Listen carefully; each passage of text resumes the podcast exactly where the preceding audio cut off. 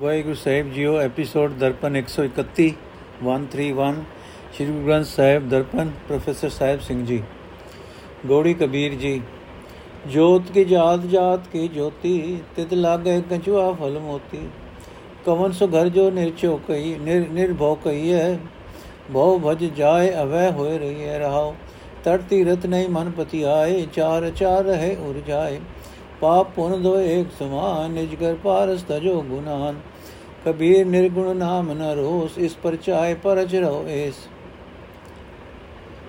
ਅਰਥ ਪਰਮਾਤਮਾ ਦੀ ਬਣਾਈ ਹੋਈ ਸਾਰੀ ਸ੍ਰਿਸ਼ਟੀ ਹੈ, ਇਸ ਸ੍ਰਿਸ਼ਟੀ ਦੇ ਜੀਵਾਂ ਦੀ ਜੋ ਬੁੱਧੀ ਹੈ, ਉਸ ਨੂੰ ਕੱਚ ਤੇ ਮੋਤੀ ਫਲ ਲੱਗੇ ਹੋਏ ਹਨ। ਭਾਵ ਕੋਈ ਭਲੇ ਪਾਸੇ ਲੱਗੇ ਹੋਏ ਹਨ ਤੇ ਕੋਈ ਮੰਦੇ ਪਾਸੇ। ਉਹ ਕਿਹੜੀ ਥਾਂ, ਕਿਹੜਾ ਥਾਂ ਹੈ ਜੋ ਡਰ ਤੋਂ ਖਾਲੀ ਹੈ? ਜਿੱਥੇ ਰਹਿਆ ਹਿਰਦੇ ਦਾ ਡਰ ਦੂਰ ਹੋ ਸਕਦਾ ਹੈ। ਜਿੱਥੇ ਨਿਡਰ ਹੋ ਕੇ ਰਹਿ ਸਕੀਦਾ ਹੈ ਰਹਾਓ ਕਿਸੇ ਪਵਿੱਤਰ ਨਦੀ ਦੇ ਕੰਢੇ ਜਾਂ ਤੀਰਥ ਤੇ ਜਾ ਕੇ ਵੀ ਮਨ ਥਾਵੇਂ ਨਹੀਂ ਆਉਂਦਾ, ਉੱਥੇ ਵੀ ਲੋਕ ਪੁੰਨ ਪਾਪ ਵਿੱਚ ਰੁੱਝੇ ਪਏ ਹਨ। ਪਰ ਪਾਪ ਅਤੇ ਪੁੰਨ ਦੋਵੇਂ ਹੀ ਇੱਕੋ ਜਿਹੇ ਹਨ। ਭਾਵ ਦੋਵੇਂ ਹੀ ਵਾਸਨਾ ਵੱਲ ਦੁੜਾਈ ਫਿਰਦੇ ਹਨ। हे ਮਨ, ਨੀਚੋਂ ਉੱਚ ਕਰਨ ਵਾਲਾ ਪਾਰਸ ਪ੍ਰਭੂ ਤੇਰੇ ਆਪਣੇ ਅੰਦਰ ਹੀ ਹੈ।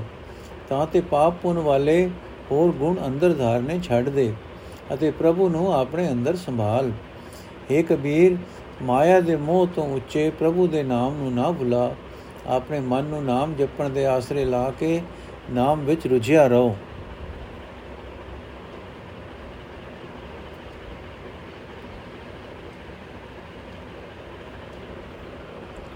ਸ਼ਬਦ ਦਾ ਭਾਵ, ਤੀਰਥਾਂ ਉੱਤੇ ਜਾ ਕੇ ਵੀ ਲੋਕ ਪੁੰਨ ਪਾਪ ਆਦਿ ਕਰਮਾਂ ਵਿੱਚ ਰੁੱਝੇ ਰਹਿੰਦੇ ਹਨ।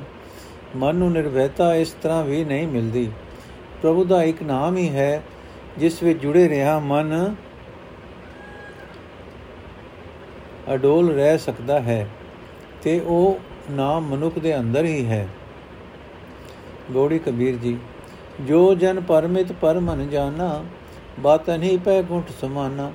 ਨਾ ਜਾਣਾ ਬੈਕੁੰਠ ਕਹਾਂ ਹੀ, ਜਾਨ ਜਾਨ ਸਭ ਕਹੈ ਤਹਾਂ ਹੀ। ਰਹਾਓ। ਕਹਿਨ ਕਹਾਵਨ ਨੈ ਪਤਿਏ ਹੈ ਤੋ ਮਨ ਮਾਨੇ ਜਾਤੇ ਹਉ ਮੈਂ ਜਈ ਹੈ। ਜਬ ਲਗ ਮਨ ਬੈਕੁੰਠ ਕੀ ਆਸ, ਤਬ ਲਗ ਹੋਇ ਨਹੀਂ ਚਰਨ ਨਿਵਾਸ। ਕੋ ਕਬੀਰ ਏ ਕਹੀਏ ਕਾਹੇ, ਸਾਧ ਸੰਗਤ ਬੈਕੁੰਠੇ ਆਹੇ। ਅਰਥ, ਜੋ ਮਨੁੱਖ ਨਿਰਾ ਆਖਦੇ ਹੀ ਹਨ ਕਿ ਅਸਾਂ ਉਸ ਪ੍ਰਭੂ ਨੂੰ ਜਾਣ ਲਿਆ ਹੈ ਜਿਸ ਦਾ ਹੱਦ ਬੰਨਾ ਨਹੀਂ ਲੱਭਿਆ ਜਾ ਸਕਦਾ, ਤੇ ਜੋ ਮਨ ਦੇ ਪਹੁੰਚ ਤੋਂ ਪਰੇ ਹੈ ਉਹ ਮਨੁੱਖ ਨਿਰੀਆਂ ਗੱਲਾਂ ਨਾਲ ਹੀ ਬੈਕੁੰਠ ਵਿੱਚ ਅਪੜੇ ਹਨ। ਭਾਵ ਉਹ ਗੱਪਾਂ ਹੀ ਮਾਰ ਰਹੇ ਹਨ। ਉਹਨਾਂ ਬੈਕੁੰਠ ਅਸਲ ਵਿੱਚ ਡਿੱਠਾ ਨਹੀਂ ਹੈ। ਮੈਨੂੰ ਤਾਂ ਪਤਾ ਨਹੀਂ ਉਹ ਬੈਕੁੰਠ ਕਿੱਥੇ ਹੈ, ਜਿੱਥੇ ਇਹ ਸਾਰੇ ਲੋਕ ਆਖਦੇ ਹਨ, ਚੱਲਣਾ ਹੈ ਚੱਲਣਾ ਹੈ, ਰਹਾਓ। ਨੀਰਾ ਇਹ ਆਖਣ ਨਾਲ ਤੇ ਸੁਣਨ ਨਾਲ ਕਿ ਅਸਾਂ ਬੈਕੁੰਠ ਵਿੱਚ ਜਾਣਾ ਹੈ, ਮਨ ਨੂੰ ਤਸੱਲੀ ਨਹੀਂ ਹੋ ਸਕਦੀ। ਮਨ ਨੂੰ ਤਦੋਂ ਹੀ ਧੀਰਜ ਆ ਸਕਦੀ ਹੈ ਜੇ ਅਹੰਕਾਰ ਦੂਰ ਹੋ ਜਾਏ। ਇੱਕ ਗੱਲ ਹੋਰ ਚੇਤੇ ਰੱਖਣ ਵਾਲੀ ਹੈ ਕਿ ਜਦ ਤੱਕ ਮਨ ਵਿੱਚ ਬੈਕੁੰਠ ਜਾਣ ਦੀ ਤਾਂਗ ਲੱਗੀ ਹੋਈ ਹੈ, ਤਦ ਤੱਕ ਪ੍ਰਭੂ ਦੇ ਚਰਨਾਂ ਵਿੱਚ ਮਨ ਜੁੜ ਨਹੀਂ ਸਕਦਾ। ਇਹ ਕਬੀਰ ਆਖ, ਇਹ ਗੱਲ ਕਿਵੇਂ ਸਮਝਾ ਕੇ ਦਸੀਏ? ਭਾਵ, ਇਹ ਗੱਲ ਪ੍ਰਤੱਖ ਹੀ ਹੈ ਕਿ ਸਾਧ ਸੰਗਤ ਹੀ ਅਸਲੀ ਬੈਕੁੰਠ ਹੈ। ਭਾਵ, ਅਸਲ ਬੈਕੁੰਠ ਸਾਧ ਸੰਗਤ ਹੈ। ਇੱਥੇ ਹੀ ਮਨ ਦੀ ਹਉਮੈ ਦੂਰ ਹੋ ਸਕਦੀ ਹੈ। ਇੱਥੇ ਹੀ ਮਨ ਪ੍ਰਭੂ ਦੇ ਚਰਨਾਂ ਵਿੱਚ ਜੁੜ ਸਕਦਾ ਹੈ। ਗੌੜੀ ਕਬੀਰ ਜੀ, ਉਪਜੈ ਨਿਪਜੈ ਨਿਪਜ ਸਮਾਈ ਨੈਨੋ ਦੇਖਤ ਇਹ ਜਗ ਜਾਈ। ਲਾਜ ਨ ਮਰੋ ਕਹੋ ਘਰ ਮੇਰਾ, ਅੰਤ ਕੀ ਬਾਰ ਨਹੀਂ ਕਛ ਤੇਰਾ ਰਹਾਓ ਅਨੇਕ ਜਤਨ ਕਰ ਕਾਇਆ ਪਾਲੀ, ਮਰਤੀ ਬਾਰ ਅਗਨ ਸੰਗ ਜਾਲੀ। ਚੋਆ ਚੰਦਨ ਮਰਦਨ ਅੰਗਾ, ਸੋਤਨ ਜਲੈ ਕਾਟ ਕੈ ਸੰਗਾ। ਕਉ ਕਬੀਰ ਸੁਨੋ ਰੇ ਗੁਨੀਆ, ਬਿਨ ਸੇ ਰੂਪ ਦੇਖੈ ਸਭ ਦੁਨੀਆ। ਅਰਥ, ਪਹਿਲਾ ਇਸ ਜੀਵ ਦਾ ਪਿਤਾ ਦੀ ਬਿਨ ਤੋਂ ਮੁੱਢ ਵੱਜਦਾ ਹੈ, ਫਿਰ ਮਾਂ ਦੇ ਪੇਟ ਵਿੱਚ ਇਹ ਵਜੂਦ ਵਿੱਚ ਆਉਂਦਾ ਹੈ। ਵਜੂਦ ਵਿੱਚ ਆ ਕੇ ਮੁੜ ਨਾਸ ਹੋ ਜਾਂਦਾ ਹੈ। ਸੋ ਸਾਡੇ ਅੱਖੀ ਵੇਖਦੇ ਹੀ ਇਹ ਸੰਸਾਰ ਇਸੇ ਤਰ੍ਹਾਂ ਤੁਰਿਆ ਜਾ ਰਿਹਾ ਹੈ। ਤਾਂ ਤੇ ਹੈ ਜੀਵ, ਸ਼ਰਮ ਨਾਲ ਕਿਉਂ ਨਹੀਂ ਡੁੱਬ ਮਰਦਾ? ਭਾਵ ਤੂੰ ਜਕਦਾ ਕਿਉਂ ਨਹੀਂ? ਜਦੋਂ ਤੂੰ ਇਹ ਆਖਦਾ ਹੈ ਕਿ ਇਹ ਘਰ ਮੇਰਾ ਹੈ, ਚੇਤੇ ਰੱਖ ਜਿਸ ਵੇਲੇ ਮੌਤ ਆਵੇਗੀ, ਤਦੋਂ ਕੋਈ ਵੀ ਚੀਜ਼ ਤੇਰੀ ਨਹੀਂ ਰਹੇਗੀ, ਰਹਾਓ। ਅਨੇਕਾਂ ਯਤਨ ਕਰਕੇ ਇਹ ਸਰੀਰ ਪਾਲੀਦਾ ਹੈ, ਪਰ ਜਦੋਂ ਮੌਤ ਆਉਂਦੀ ਹੈ, ਇਸ ਨੂੰ ਅਗ ਨਾਲ ਸਾੜ ਦੇਈਦਾ ਹੈ। ਜਿਸ ਸਰੀਰ ਦੇ ਅੰਗਾਂ ਨੂੰ ਅਤਰ ਤੇ ਚੰਦਨ ਮੱਲੀਦਾ ਹੈ, ਉਹ ਸਰੀਰ ਆਖਰ ਨੂੰ ਲਕੜਾ ਨਾਲ ਸੜ ਜਾਂਦਾ ਹੈ। ਏ ਕਬੀਰ, ਆਖ ਏ ਵਿਚਾਰਵਾਨ ਮਨੁੱਖ, ਚੇਤੇ ਰੱਖ, ਸਾਰੀ ਦੁਨੀਆ ਵੇਖੇਗੀ। ਭਾਵ ਸਭ ਦੇ ਵੇਖਦਿਆਂ ਵੇਖਦਿਆਂ ਇਹ ਰੂਪ ਨਾਸ ਹੋ ਜਾਏਗਾ, ਸ਼ਬਦ ਦਾ ਭਾਵ। ਕੋਈ ਚੀਜ਼ ਮਨੁੱਖ ਦੇ ਨਾਲ ਨਹੀਂ ਜਾ ਸਕਦੀ। ਹੋਰ ਤਾਂ ਹੋਰ ਇਹ ਸਰੀਰ ਵੀ ਇੱਥੇ ਹੀ ਨਾਸ ਹੋ ਜਾਂਦਾ ਹੈ। ਤਾਂ ਤੇ ਧਨ ਪਦਾਰਥ ਨੂੰ ਆਪਣਾ ਆਖ ਆਖ ਕੇ ਮੋਹ ਵਿੱਚ ਫਸਣਾ ਨਹੀਂ ਚਾਹੀਦਾ। ਨੋਟ, ਸਧਾਰਨ ਤੌਰ ਤੇ ਜਗਤ ਦੀ ਅਸਾਰਤਾ ਦਾ ਜ਼ਿਕਰ ਕਰਦਿਆਂ ਕਬੀਰ ਜੀ ਆਖਦੇ ਹਨ ਕਿ ਮਰਨ ਤੇ ਸਰੀਰ ਸਾੜ ਦੇਈਦਾ ਹੈ। ਸਰੀਰ ਨੂੰ ਸਾੜਨ ਸੰਬੰਧੀ ਇਹ ਸੁਭਾਵਿਕ ਬਚਨ ਜ਼ਾਹਰ ਕਰਦੇ ਹਨ ਕਿ ਕਬੀਰ ਜੀ ਹਿੰਦੂ ਘਰ ਵਿੱਚ ਜੰਮੇ ਪੱਲੇ ਸਨ। ਮੁਸਲਮਾਨ ਨਹੀਂ ਸਨ। ਬਾਬਾ ਫਰੀਦ ਜੀ ਦੀ ਬਾਣੀ ਸਾਰੀ ਬਾਣੀ ਪੜ੍ਹ ਕੇ ਵੇਖੋ, ਉਹ ਹਰ ਤਾਂ ਮੁਸਲਮਾਨੀ ਬੋਲੀ ਹੀ ਵਰਤਦੇ ਹਨ, ਕਿਉਂਕਿ ਉਹ ਮੁਸਲਮਾਨ ਸਨ। ਗੋੜੀ ਕਬੀਰ ਜੀ, ਅਵਰ ਮੁਏ ਕਿਆ ਸੋਗ ਕਰੀ ਜੈ ਤੋ ਕੀ ਜੈ ਜੋ ਆਪਨ ਜੀ ਜੈ। ਮੈਂ ਨ ਮਰੋ ਮਰਬੋ ਸੰਸਾਰਾ, ਅਬ ਮੋਇ ਮਿਲਿਓ ਹੈ ਜਿਆ ਮਨ ਹਾਰਾ ਰਹਾ ਯਾ ਦੇਹੀ ਮੈਂ ਪਰਮਲ ਮਹਿ ਕੰਦਾ, ਤਾਂ ਸੁਖ ਬਿਸਰੇ ਪਰਮ ਆਨੰਦਾ। ਕੂਟਾ ਏਕ ਪੰਜ ਪਨਿਹਾਰੀ, ਟੂਟੀ ਲਾਜ ਬਰੇ ਮਧਾਰੀ ਕੋ ਕਬੀਰ ਇਕ ਬੁੱਧ ਵਿਚਾਰੀ, ਨਾ ਉਹ ਕੂਟਾ ਨਾ ਪਨਿਹਾਰੀ।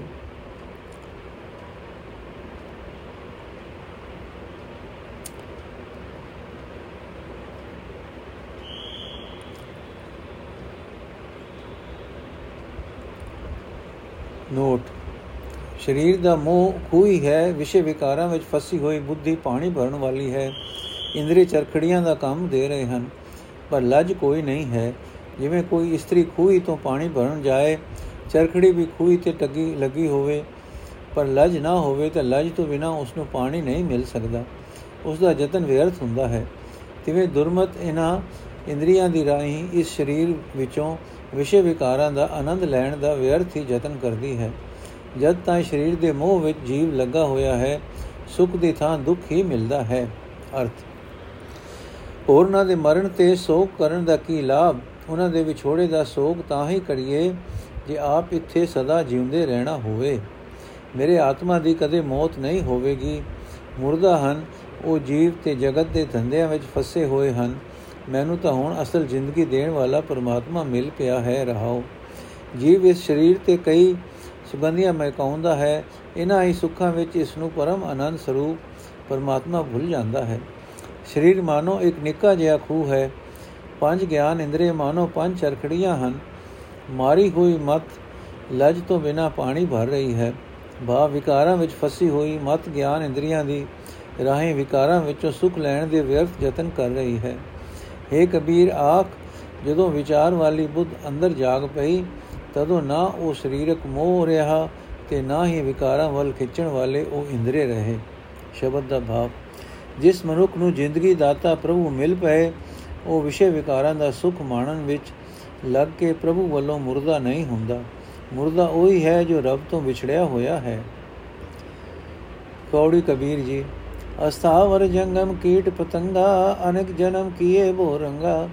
ऐसे घर हम बोस बसाए जब हम राम गर्भ हो आए रहा जोगी जति तपी ब्रह्मचारी कबू राजा छत्रपति कबू भिखारी साकत मरे संत सब जीवै राम रसायन रसना पीवै को कबीर प्रभ कृपा की जय हार परे अब पूरा दीजै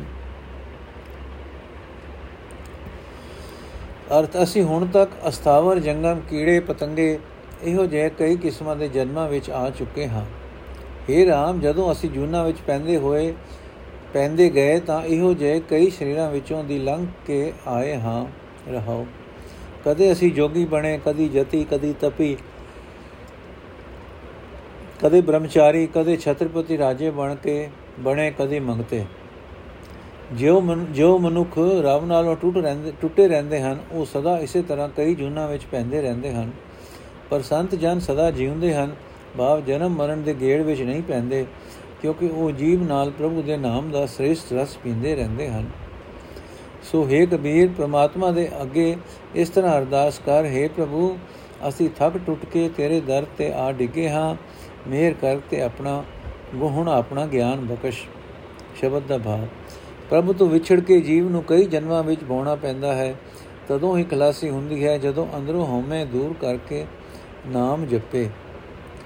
ਗੋੜੀ ਕਬੀਰ ਜੀ ਕੀ ਨਾਲ ਰਲਾਏ ਲਿਖਿਆ ਮਹੱਲਾ ਪੰਜਵਾਂ ਐਸੋ ਅਚਰਜ ਦੇਖਿਓ ਕਬੀਰ ਤਦ ਕੇ ਬੋਲੇ ਬਿਰੋਲੇ ਨੀਰ ਰਹਾਓ ਹਰੀ ਅੰਗੂਰੀ ਗਧਾ ਚਰੈ ਨਿਤ ਉਠਾਸੇ ਹਿੰਗੇ ਮੰਗ ਮਰੈ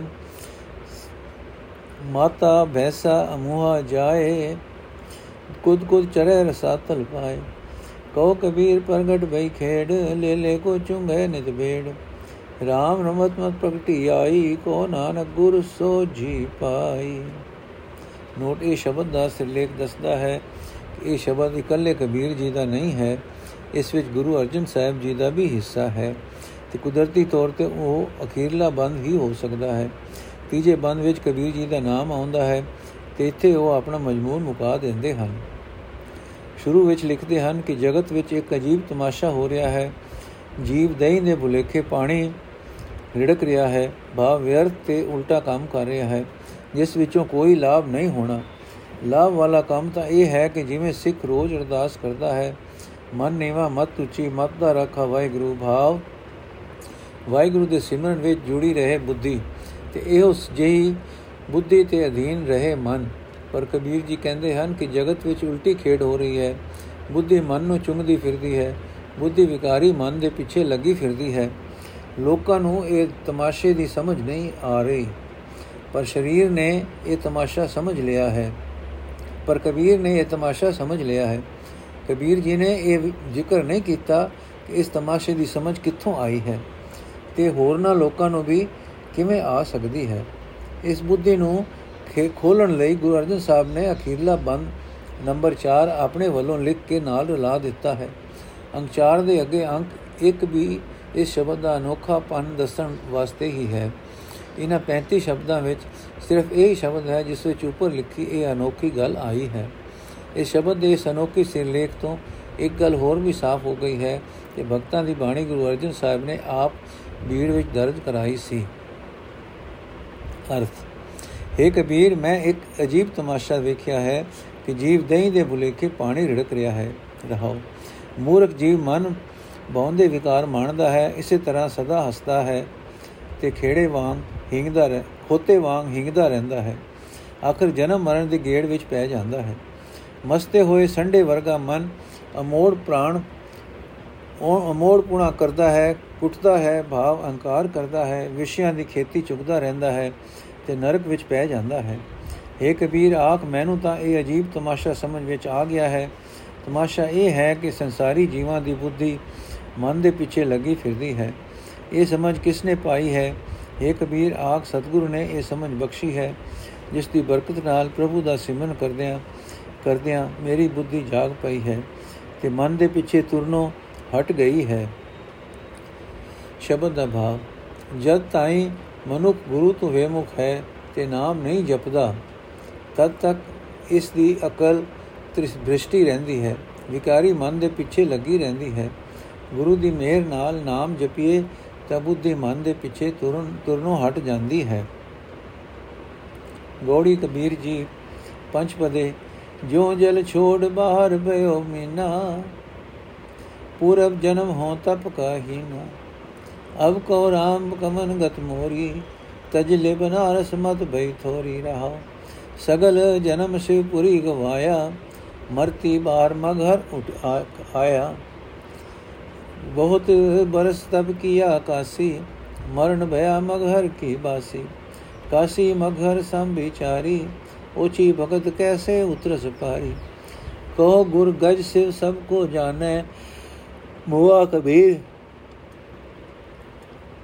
ਮੂਆ ਕਬੀਰ ਰਮਤ ਸ੍ਰੀ ਰਾਮ ਹੈ। ਅਰਥ, ਮੈਨੂੰ ਲੋਕ ਕਹਿ ਰਹੇ ਹਨ ਕਿ ਜਿਵੇਂ ਮੱਛ ਪਾਣੀ ਨੂੰ ਛੱਡ ਕੇ ਬਾਹਰ ਨਿਕਲ ਆਉਂਦਾ ਹੈ ਦੁਖੀ ਹੋ ਹੋ ਕੇ ਮਰ ਜਾਂਦਾ ਹੈ। ਤਿਵੇਂ ਮੈਂ ਵੀ ਪਿਛਲੇ ਜਨਮਾਂ ਵਿੱਚ ਤਪ ਨਹੀਂ ਕੀਤਾ, ਤਾਂ ਇਹ ਮੁਕਤੀ ਦੇਣ ਵਾਲੀ ਕਾਸ਼ੀ ਨੂੰ ਛੱਡ ਕੇ ਮਗਰ ਆ ਗਿਆ ਹਾਂ। हे ਮੇਰੇ RAM ਹੁਣ ਮੈਨੂੰ ਦੱਸ, ਮੇਰਾ ਕੀ ਹਾਲ ਹੋਵੇਗਾ?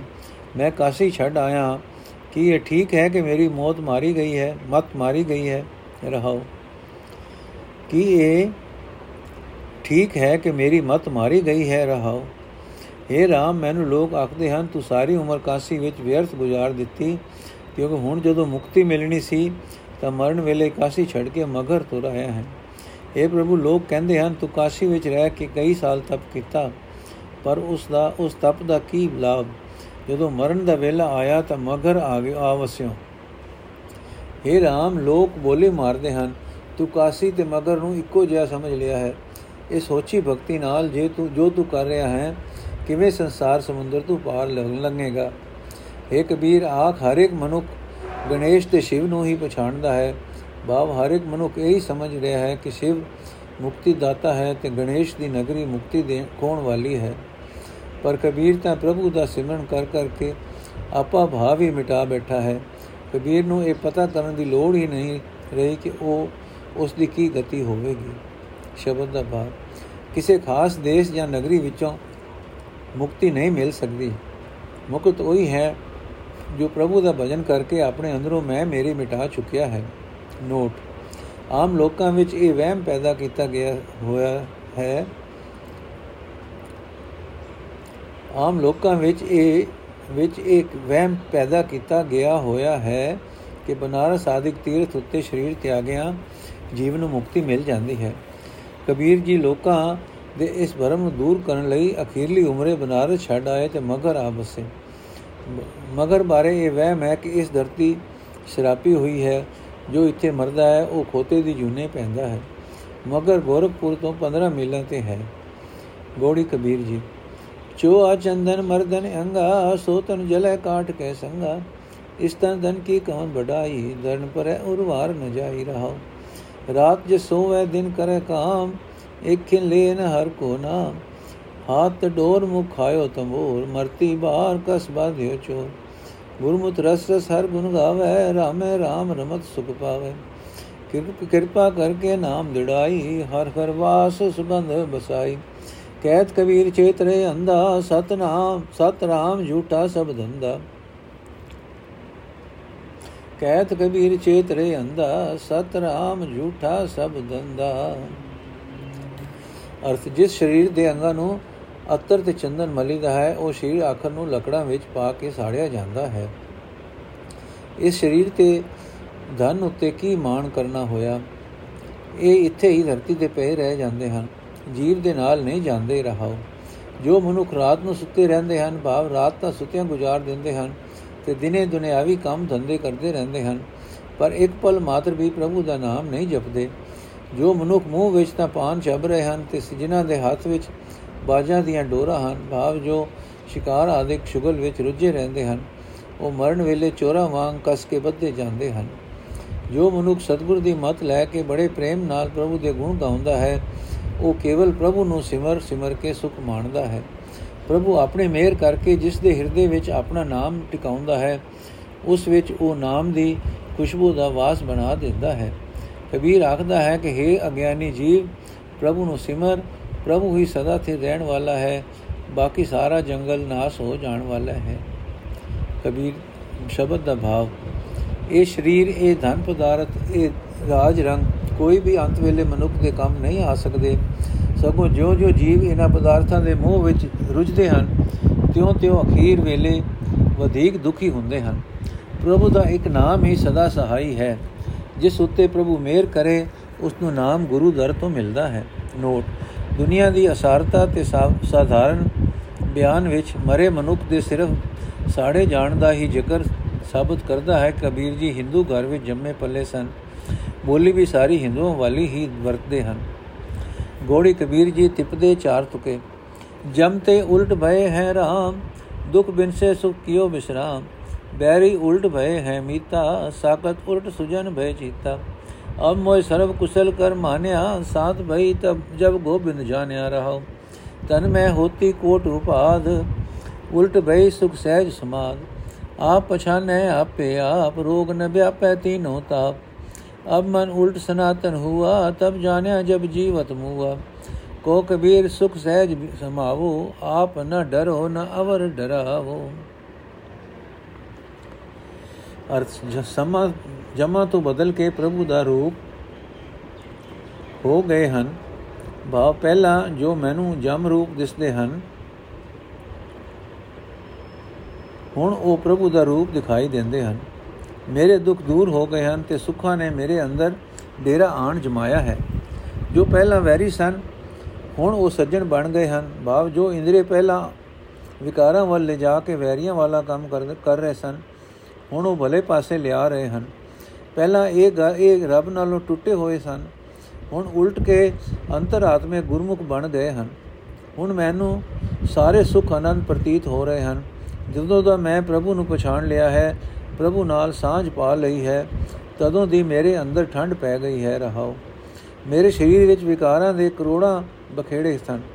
ਪ੍ਰਭੂ ਦੇ ਨਾਮ ਰਸ ਵਿੱਚ ਜੁੜੇ ਰਹਿਣ ਕਰਕੇ ਉਹ ਸਾਰੇ ਪਲਟ ਕੇ ਸੁਖ ਬਣ ਗਏ ਹਨ। ਮੇਰੇ ਮਨ ਨੇ ਆਪਣੇ ਅਸਲ ਸਰੂਪ ਨੂੰ ਪਛਾਣ ਲਿਆ ਹੈ। ਹੁਣ ਇਸ ਨੂੰ ਪ੍ਰਭੂ ਹੀ ਪ੍ਰਭੂ ਦਿਸ ਰਿਹਾ ਹੈ। ਰੋਗ ਤੇ ਤਿੰਨੇ ਤਾਪ ਹੁਣ ਪੋ ਨਹੀਂ ਸਕਦੇ।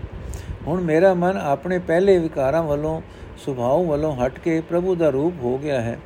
ਇਸ ਗੱਲ ਦੀ ਤਦੋਂ ਸਮਝ ਆਈ ਹੈ ਜਦੋਂ ਇਹ ਮਨ ਮਾਇਆ ਵਿੱਚ ਵਿਚਰਦਾ ਹੋਇਆ ਵੀ ਮਾਇਆ ਦੇ ਮੋਹ ਤੋਂ ਉੱਚਾ ਹੋ ਗਿਆ ਹੈ। हे ਕਬੀਰ, ਹੁਣ ਬੇਸ਼ੱਕ ਆਖ, ਮੈਂ ਆਤਮਕ ਆਨੰਦ ਵਿੱਚ ਅਡੋਲ ਅਵਸਥਾ ਵਿੱਚ ਜੁੜਿਆ ਹੋਇਆ ਹਾਂ। ਨਾ ਮੈਂ ਆਪ ਕਿਸੇ ਹੋਰ ਪਾਸੋਂ ਡਰਦਾ ਹਾਂ ਅਤੇ ਨਾ ਹੀ ਹੋਰਨਾਂ ਨੂੰ ਡਰਾਉਂਦਾ ਹਾਂ। ਸ਼ਬਦ ਦਾ ਭਾਵ, ਜਦੋਂ ਨਾਮ ਸਿਮਰ ਸਿਮਰ ਕੇ ਪ੍ਰਭੂ ਦੇ ਚਰਨਾਂ ਵਿੱਚ ਜੀਵ ਦਾ ਚਿੱਤ ਜੁੜ ਜਾਏ, ਤਦੋਂ ਇਹ ਸੁਖੀ ਹੋ ਜਾਂਦਾ ਹੈ। ਮਨ ਮਾਇਆ ਦੇ ਵਿਕਾਰਾਂ ਵੱਲੋਂ ਹਟ ਜਾਂਦਾ ਹੈ ਤੇ ਮਾਇਆ ਵਿੱਚ ਵਰਤਦਾ ਹੋਇਆ ਵੀ ਮਾਇਆ ਦੇ ਮੋਹ ਵਿੱਚ ਨਹੀਂ ਫਸਦਾ। ਨੋਟ, ਇਸ ਸ਼ਬਦ ਦੇ ਸਿਰਲੇਖ ਦੇ ਲਫ਼ਜ਼ ਤੁਕੇ ਦੇ ਹੇਠ ਇੱਕ ਨਿੱਕਾ ਜਿਹਾ ਅੰਕ 2 ਹੈ। ਇਸ ਦੋ ਸ਼ਬਦ ਨੰਬਰ 17 ਤੇ 18 ਐਸੇ ਹਨ ਜਿਨ੍ਹਾਂ ਦੇ ਹਰ ਇੱਕ ਬੰਦ ਵਿੱਚ 4-4 ਤੁਕਾਂ ਹਨ। ਗੋੜੀ ਕਬੀਰ ਜੀ, ਪਿੰਡ ਮੂਏ ਜਿਉ ਕੇ ਹਰ ਜਾਤਾ, ਸ਼ਬਦ ਅਤੀਤ ਨਾ ਹਤ ਰਤਾ। ਜਿਨ ਰਾਮ ਜਾਣਿਆ, ਤਿਨੇ ਪਛਾਨਿਆ ਜਿਉ ਗੁੰਗੇ ਸਾਕਰ ਮਨ ਮਾਨਿਆ ਐਸਾ ਗਿਆਨ ਕਥੈ ਬਨਵਾਰੀ, ਮਨ ਤੇ ਮਨ ਰੇ ਪਵਨ, ਦਿੜ ਸੁਖਮਨ ਨਾਰੀ ਰਹਾਉ। ਸੋ ਗੁਰ ਕਰੋ ਜੇ ਬੋਰ ਨ ਕਰਨਾ। ਉਲਟੀ ਸੋ ਪਦ ਰਵੋ, ਸੋ ਗੁਰ ਕਰੋ ਜੇ ਬੋਰ ਨ ਕਰਨਾ। ਸੋ ਪਦ ਰਵੋ ਜੇ ਬੋਰ ਨ ਕਰਨਾ। ਸੋ ਧਿਆਨ ਧਰੋ ਜੇ ਬੋਰ ਨ ਧਰਨਾ। ਐਸੇ ਮਰੋ ਜੇ ਮੋਰ ਨ ਮਰਨਾ। ਉਲਟੀ ਗੰਗਾ ਜਮਨ ਮਿਲਾਵੋ, ਬਿੰਜਲ ਸੰਗ ਮਨ ਮੈਂ ਨਾਵੋ। ਲੋਚਾ ਸੰਸਰ ਇਹ ਬਿਵਹਾਰਾ ਤਤ ਵਿਚਾਰ ਕਿਆ ਅਵਰ ਵਿਚਾਰ ਅਪ ਤੇਜ ਬਾਏ ਪ੍ਰਥਮੀ ਆਕਾਸਾ, ਐਸੀ ਰਹਿਤ ਰਹੋ ਹਰ ਪਾਸਾ। ਕਹਿ ਕਬੀਰ ਨਿਰੰਜਨ ਧਿਆਵੋ, ਤਿਤ ਘਰ ਜਾਓ ਜੇ ਬੋਰ ਨ ਆਵੋ। ਅਰਥ, ਪ੍ਰਸ਼ਨ ਸਰੀਰ ਦਾ ਮੋਹ ਦੂਰ ਹੋਇਆ ਆਤਮਾ ਕਿੱਥੇ ਟਿਕਦਾ ਹੈ? ਭਾਵ, ਪਹਿਲਾਂ ਤਾਂ ਜੀਵ ਆਪਣੇ ਸਰੀਰ ਦੇ ਮੋਹ ਕਰਕੇ ਮਾਇਆ ਵਿੱਚ ਮਸਤ ਰਹਿੰਦਾ ਹੈ। ਜਦੋਂ ਇਹ ਮੋਹ ਦੂਰ ਹੋ ਜਾਏ, ਤਦੋਂ ਜੀਵ ਦੀ ਸੁਰਤ ਕਿੱਥੇ ਜੁੜੀ ਰਹਿੰਦੀ ਹੈ? ਉੱਤਰ।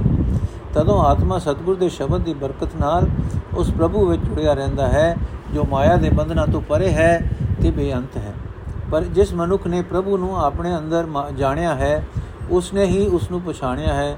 ਜਿਵੇਂ ਗੁੰਗੇ ਦਾ ਮਨ ਸ਼ੱਕਰ ਵਿੱਚ ਪਤੀਜਦਾ ਹੈ, ਕੋਈ ਹੋਰ ਸਵਾਦ ਨੂੰ ਨਹੀਂ ਸਮਝਦਾ, ਕਿਸੇ ਹੋਰ ਨੂੰ ਉਹ ਸਮਝਾ ਨਹੀਂ ਸਕਦਾ।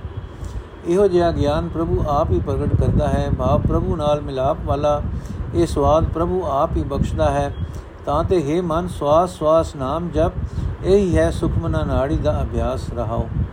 ਇਹੋ ਜਿਹਾ ਗੁਰੂ ਧਾਰਨ ਕਰੋ ਕਿ ਦੂਜੀ ਵਾਰੀ ਗੁਰੂ ਧਾਰਨ ਦੀ ਲੋੜ ਹੀ ਨਾ ਰਹੇ। ਬਾ ਪੂਰੇ ਗੁਰੂ ਦੀ ਚੜਨੀ ਲੱਗੋ। ਉਸ ਟਿਕਾਣੇ ਦਾ ਆਨੰਦ ਮਾਣੋ ਕਿ ਕਿਸੇ ਹੋਰ ਸਵਾਦ ਦੇ ਮਾਣਨ ਦੀ ਚਾਹ ਵੀ ਨਾ ਰਹੇ। ਇਹੋ ਜਿਹੀ ਬਿਰਤੀ ਜੋੜੋ ਕਿ ਫਿਰ ਹੋਰ ਤੇ ਜੋੜਨ ਦੀ ਲੋੜ ਨਾ ਰਹੇ। ਇਸ ਤਰ੍ਹਾਂ ਮਰੋ ਭਾਵ ਆਪਾ ਭਾਵ ਦੂਰ ਕਰੋ ਤੇ ਫਿਰ ਜਨਮ ਮਰਨ ਵਿੱਚ ਪੈਣਾ ਹੀ ਨਾ ਪਵੇ। ਮੈਂ ਆਪਣੇ ਮਨ ਦੀ ਬਿਰਤੀ ਪਰਤਾ ਦਿੱਤੀ ਹੈ। ਇਸ ਤਰ੍ਹਾਂ ਮੈਂ ਗੰਗਾ ਤੇ ਜਮਨਾ ਨੂੰ ਮਿਲਾ ਮਿਲਾ ਰਿਹਾ ਹਾਂ। ਭਾਵ ਆਪਣੇ ਅੰਦਰ ਤ੍ਰਿਵੇਣੀ ਦਾ ਸੰਗਮ ਬਣਾ ਰਿਹਾ ਹਾਂ। ਇਸ ਉਦਮ ਨਾਲ ਮੈਂ ਉਸ ਮਨ ਰੂਪ ਤ੍ਰਿਵੇਣੀ ਸੰਗਮ ਵਿੱਚ ਇਸ਼ਨਾਨ ਕਰ ਰਿਹਾ ਹਾਂ, ਜਿੱਥੇ ਗੰਗਾ ਜਮਨਾ ਸ੍ਰਿਸ਼ਟੀ ਵਾਲਾ ਜਲ ਨਹੀਂ ਹੈ। ਹੁਣ ਮੈਂ ਇਹਨਾਂ ਅੱਖਾਂ ਨਾਲ ਸਭ ਨੂੰ ਇੱਕੋ ਜਿਹਾ ਵੇਖ ਰਿਹਾ ਹਾਂ। ਇਹ ਮੇਰੀ ਵਰਤਣ ਹੈ। ਇੱਕ ਪ੍ਰਭੂ ਨੂੰ ਸਿਮਰ ਕੇ ਮੈਨੂੰ ਹੁਣ ਹੋਰ ਵਿਚਾਰਾਂ ਦੀ ਲੋੜ ਨਹੀਂ ਰਹੀ। ਪ੍ਰਭੂ ਦੇ ਚਰਨਾਂ ਵਿੱਚ ਜੁੜ ਕੇ ਮੈਂ ਇਸ ਤਰ੍ਹਾਂ ਦੀ ਰਹਿਣੀ ਰਹਿ ਰਿਹਾ ਹਾਂ ਜਿਵੇਂ ਪਾਣੀ, ਅਗ, ਹਵਾ, ਧਰਤੀ ਤੇ ਆਕਾਸ਼, ਭਾਵ ਇਹਨਾਂ ਤਤਾਂ ਦੇ ਸ਼ੀਤਲਤਾ ਆਦਿਕ ਸ਼ੁਭ ਗੁਣਾ ਵਾਂਗ ਮੈਂ ਵੀ ਸ਼ੁਭ ਗੁਣ ਧਾਰਨ ਕੀਤੇ ਹਨ। ਕਬੀਰ ਆਖਦਾ ਹੈ, ਮੈਂ ਮਾਇਆ ਤੋਂ ਰਹਿਤ ਪ੍ਰਭੂ ਨੂੰ ਸਿਮਰ ਰਿਹਾ ਹਾਂ। ਸਿਮਰਨ ਕਰਕੇ ਉਸ ਘਰ ਸਹਿਜ ਅਵਸਥਾ ਵਿੱਚ ਅਪੜ ਗਿਆ ਹਾਂ ਕਿ ਫਿਰ ਪਰਤ ਕੇ ਉੱਥੋਂ ਆਉਣਾ ਨਹੀਂ ਪਏਗਾ। ਸ਼ਬਦ ਦਾ ਭਾਵ, ਪ੍ਰਭੂ ਦੀ ਕਿਰਪਾ ਨਾਲ ਜੋ ਮਨੁੱਖ ਪੂਰਨ ਗੁਰੂ ਦਾ ਉਪਦੇਸ਼ ਲੈ ਕੇ ਸਿਮਰਨ ਕਰਦਾ ਹੈ, ਉਹ ਸਦਾ ਆਪਣੇ ਅੰਤਰਾਤਮੇ ਨਾਮ ਅੰਮ੍ਰਿਤ ਨਾਮ ਅੰਮ੍ਰਿਤ ਵਿੱਚ ਚੁੱਭੀ ਲਾਈ ਰੱਖਦਾ ਹੈ ਤੇ ਸਦਾ ਪ੍ਰਭੂ ਵਿੱਚ ਜੁੜਿਆ ਰਹਿੰਦਾ ਹੈ। ਵਾਹਿਗੁਰੂ ਜੀ ਕਾ ਖਾਲਸਾ, ਵਾਹਿਗੁਰੂ ਜੀ ਕੀ ਫਤਿਹ। ਅੱਜ ਦਾ ਐਪੀਸੋਡ ਇੱਥੇ ਸਮਾਪਤ ਜੀ। ਬਾਕੀ ਦਾ ਪਾਠ ਅਸੀਂ ਕੱਲ ਲਵਾਂਗੇ। ਵਾਹਿਗੁਰੂ ਜੀ ਕਾ ਖਾਲਸਾ, ਵਾਹਿਗੁਰੂ ਜੀ ਕੀ ਫਤਿਹ।